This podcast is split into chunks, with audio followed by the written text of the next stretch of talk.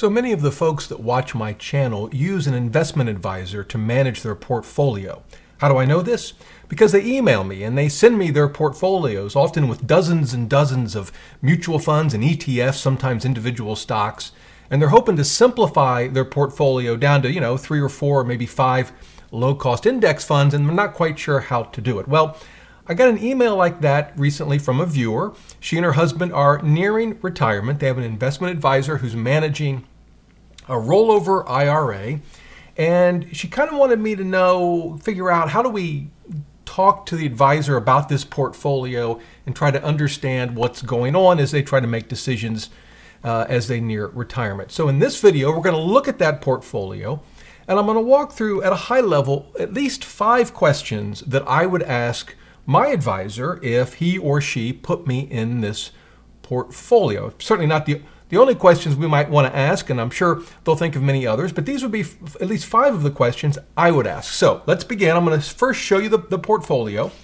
I've put it in Portfolio Visualizer. We're going to look at it a couple of different ways, but it's this first portfolio. So including cash, they have 12 different investments. By the way, let me make this a little bigger so maybe you can see it. Whoops, didn't want to go there. Let's try that again. Here we go.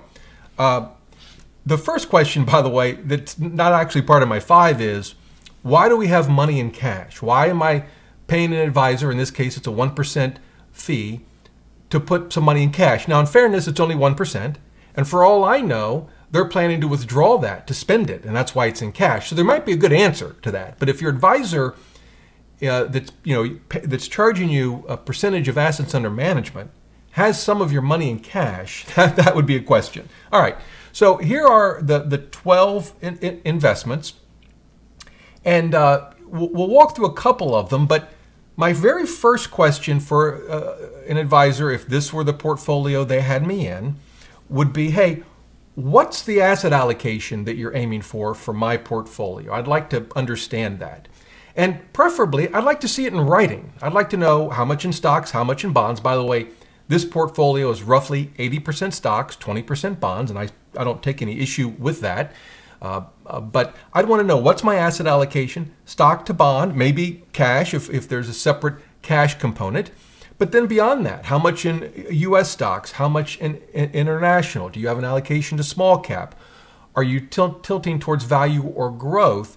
And all of those sorts of questions would spark other questions. In this case, the portfolio is tilted towards growth. And so I'd want to understand why. It doesn't necessarily mean it's a bad decision, but I want to understand the investment advisor's thinking on all of this. Now, if you get answers that aren't crystal clear. Yes, we have an asset allocation plan. In fact, I can print it out for you. Here it is. Let's talk about it. Let's look at it together. That's what, in my view, an investment advisor should be able to do. But if it's like, well, we tilt towards stocks, because they do better in the long run, we put a little international in there, I would say, well, hang on. Do we have something more specific? And one way to drive at that question would be to ask, do you rebalance my portfolio? And if the answer presumably is going to be yes, when was the last time you rebalanced it? Oh, we rebalanced it last quarter, end of last year. Well, what did you rebalance it to? What's the target? You gotta have an asset allocation plan to rebalance, or otherwise, you're aiming for no target at all. So that's question one. What's the asset allocation? Now, this particular asset allocation, as I said, I don't have any particular issues with it. It does tilt heavily to growth. I'm not sure that would be my choice, but I'm not here to say that's necessarily a bad decision. But that's question one. You want to have a full understanding of the advisor's asset allocation plan, which is really nothing but an investment plan for your portfolio. Now, question two, it's very, very important. I would want to know, has that changed? Here, okay, great. You've given me, hopefully in writing, my asset allocation plan. I see it. Has it changed? Have you been making changes to my plan over time? Now, there could be several different answers to that. It could be no. In fact, the investments, we'll look at them again. All of these investments, they could say they were the same investments you had whenever the relationship started. Nothing's changed at all.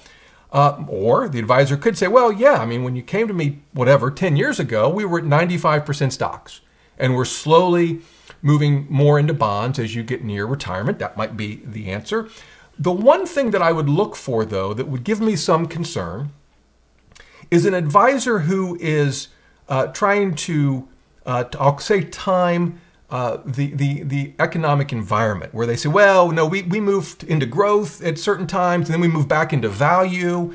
Maybe we do the same thing with bonds based on duration, depending on interest rates. And so they it may be that their portfolio with this advisor looked totally different 5 years ago. Or maybe it didn't. Maybe it looks just like it does now. But I would want to understand that. What changes are you making and why? Now, in this case, as we look at this portfolio, I'm going to just assume it stayed the way it is the entire time. Now, we can look back about 6 years, as we'll do in just a minute. That's just the available data for the funds that are involved. But of course, if this wasn't the portfolio 6 years ago, then putting this portfolio in Portfolio Analyzer or Visualizer won't actually get us the actual results. We'd have to understand each change that was made and when. Obviously, that gets a lot more complicated. But if an advisor is regularly changing parts of the asset allocation, moving in and out of growth, in and out of value, maybe in and out of small, mid-cap, or large cap, more into international, less into international, I would want to understand that. That, for me, would be a very big red flag. Again, we don't know if that's happening here. All right. The third question, we'll now start to look more into detail at this portfolio, would be, how do you pick these funds? We'll ignore cash for a moment. It's only 1% anyway, but I'd want it at a high level. How do you pick these funds? How do you decide? You've got your asset allocation plan, terrific. How do you decide these funds? And I think in preparation for that meeting, I would understand what each of these funds represents. And it's very easy to do. We'll just take this first one, TRAIX. I'd go to Morningstar. I'm not signed in, so this is all freely available. This is not a paid, I'm not signed into a premium account. And this is a T. Rowe Price capital appreciation. Excuse me. The things that I would want to note, first of all, the expense ratio, 59 basis points. So for an actively managed fund, I would say anything under 75 basis points is I'll say reasonable. I'll say in air quotes, is reasonable for an actively managed fund. Obviously, this is significantly more expensive than an index fund. All right. But I'd want to know the expense ratio. And then simply just the portfolio. What's it investing in? We can come in here and say, okay, this is a balanced fund. So it's 50, we'll call it 58% equities. Well, I guess 60% with the international here. And then there's 31%, 32% in fixed income, some other, don't know what that is, and some cash. As for the stocks, it's definitely a growth fund, large cap. So this is a balanced fund. And I would just want to sort of understand those things. And I would then go down this list. By the way, one question on a balanced fund is, why a balanced fund? I mean, isn't it easier to have stocks in a stock fund and bonds in a bond fund? It's certainly easier to understand the portfolio. Now, that's not, of course, not to say that a balanced fund is a mistake. It's not. And we'll look at some others in a minute. But that's just a question. If I go to the next one, and we'll just do this just to walk through it. I'm not going to go through all of them. We'll see that this, too, is a growth fund. It's got an expense ratio of 44 basis points. And we can see this is all pretty much stocks. There's a little bit of cash in the fund. And it's also growth. So right there, that tells me, at least in this, for the stock allocation of TRAIX, there's pretty notable overlap between that fund and AMCFX. Now, again, that doesn't necessarily mean that that's a mistake or bad, but it would be a question. Why are you picking two funds for large cap growth stocks, US, when you could just pick one? What's the thinking there? Now, I suppose one could say, yeah, but does it really matter, Rob, that they have multiple funds, that maybe they could have reduced it? They're, you're not managing it, they are. And that's a fair point, I think. Although I do think the simpler the portfolio, the easier it is to understand. And I think it's important, even if we have an investment advisor managing our portfolio for us, that we understand, what it represents, what it's trying to accomplish as best we can, and a simple portfolio is just easier to understand. But again, these are just questions that I would be asking, and I would go through each of those funds in Morningstar. Wouldn't take you more than 10 or 15 minutes. What's the expense ratio? Is it stocks, bonds, or both? If it's stocks, is it U.S. or international? Is it large cap, small cap? What is it? Growth, value. We'll look at one more. We'll look at IJR, which is one of the funds they have. And this fund tells me a lot about this investment advisor. This is a small cap fund. Excuse me. It's an index fund, only 6 basis points. So that tells me this advisor is certainly not against index funds. And so this is a perfectly good fund. They've allocated 12% to it. All right, fine. They also have a small cap international fund in this mix, but which again, perfectly fine. But I would do that for each of those funds. And for the questions, how do you pick these funds? In this case, why so many? And why do you have some funds that seem to overlap? What's the thinking behind that? And by the way, they may have a perfectly reasonable answer. Now, when we go to analyze the portfolios, and by the way, what I've done, excuse me, I'm still getting over a cold. This is basically a three-fund portfolio. These are Vanguard funds. The viewer that emailed me asked me to compare the advisor's portfolio to these three. And then I decided to throw in a third portfolio with just one fund. This is a Vanguard Life Strategy Growth. Now, as you can see, this is an 80-20 fund, 80 US, 10 international, 20 bonds. This fund is 80-20. Now, this fund, we'll look at it, because when you get into funds, this is where balanced funds like this T. Rowe Price Capital Appreciation Fund make understanding the portfolio a little complicated, because that includes fixed income, as well as some other bond funds that are in the mix. But with a tool like Portfolio Visualizer, we can look at it, in fact, right here. So this is the advisor's portfolio, and we can see each style category, large cap value and growth, mid cap value and growth, small cap, right on down.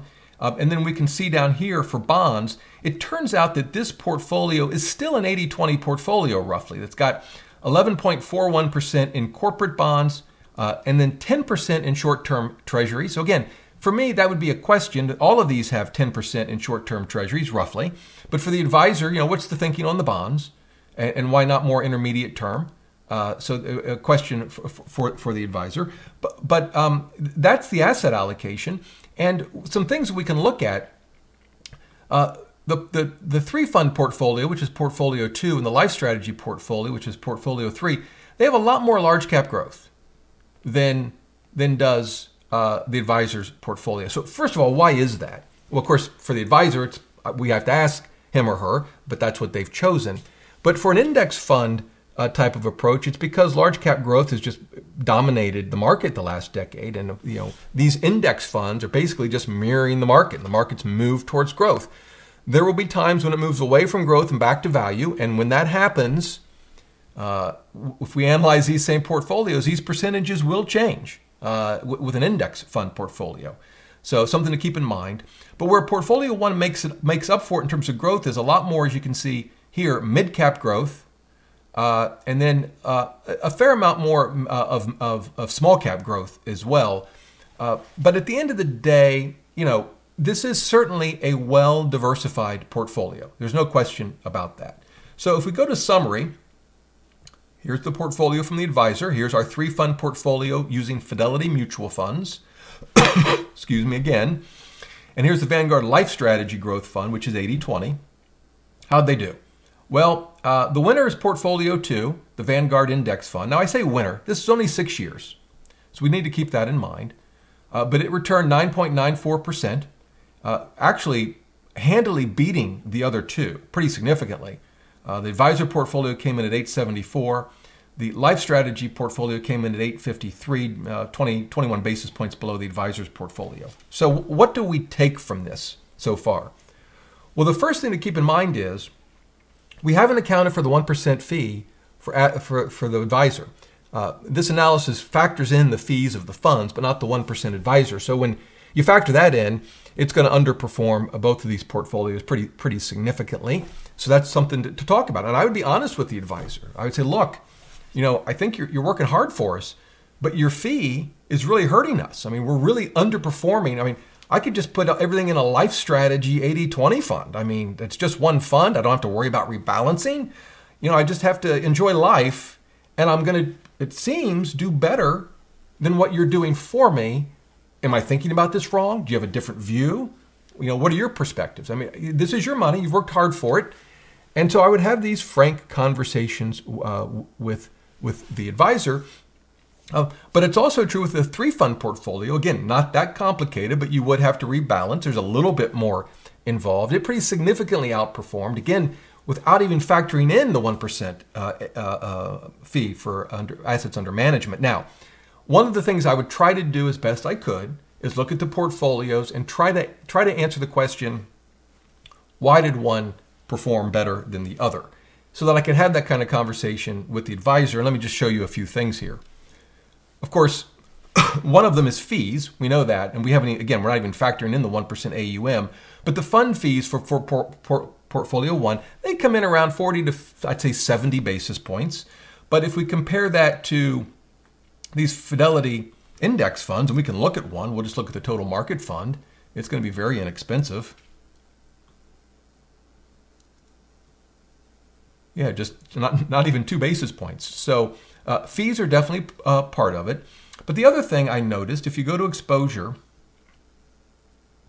and you look at international, the advisor's portfolio has about 27% in international, 17.81 in developed markets, 9.22 in emerging.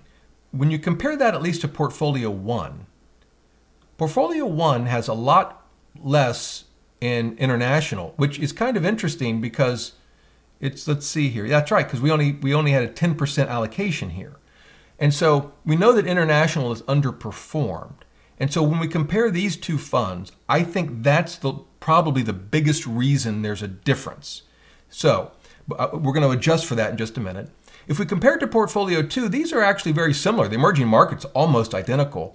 This portfolio, this again, the Life Strategy Fund, has about 4% more in developed, international developed. And I suspect that explains the 21 basis point difference largely.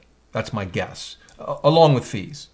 So the last thing we'll do here before we get to our fifth and final question is we're going to change this. We're going to dial this back to 60. This is U.S. stocks. Move international up to 20, and then compare these two portfolios. I'm going to guess they're much closer. That's just a guess. We'll see. So yeah, we now got 20% in international. Still outperformed, but not as much. So, that's good to note. Even when you, I think, align it a little bit more with international, it gets closer. Now, again, if we go one last thing, if we go back to exposure, remember the advisor's fund had 27%. So let's just do that. Let's put 27% in international. The reason I'm doing this, by the way, is because I really think it's important to as much as possible compare apples to apples. And stock to bond allocation, critical, but then things like US versus international, getting that close. We obviously can't change that with Life Strategy. They're going to, that fund does what it's going to do. But in a 3-fund portfolio, we can tinker with it a bit. So if we do that, we go back and look at performance. Yeah, look at that. It's only, I don't know how well you can see that, but it's only 14 basis point difference. Now, standard deviation a little bit lower on the 3-fund portfolio, but they're much closer now when we align the asset allocation. But that kind of brings us back then. What about that 1% AUM? 3-fund portfolio, pretty easy to maintain, or just a Life Strategy portfolio. Why not do that? And I would have those frank discussions with the advisor. So the fifth question, so we've asked them about the asset allocation. Any changes, very important, over the time you've worked with them to your asset allocation? How do they pick their funds? Why so many? Why some overlap? What's the thinking there?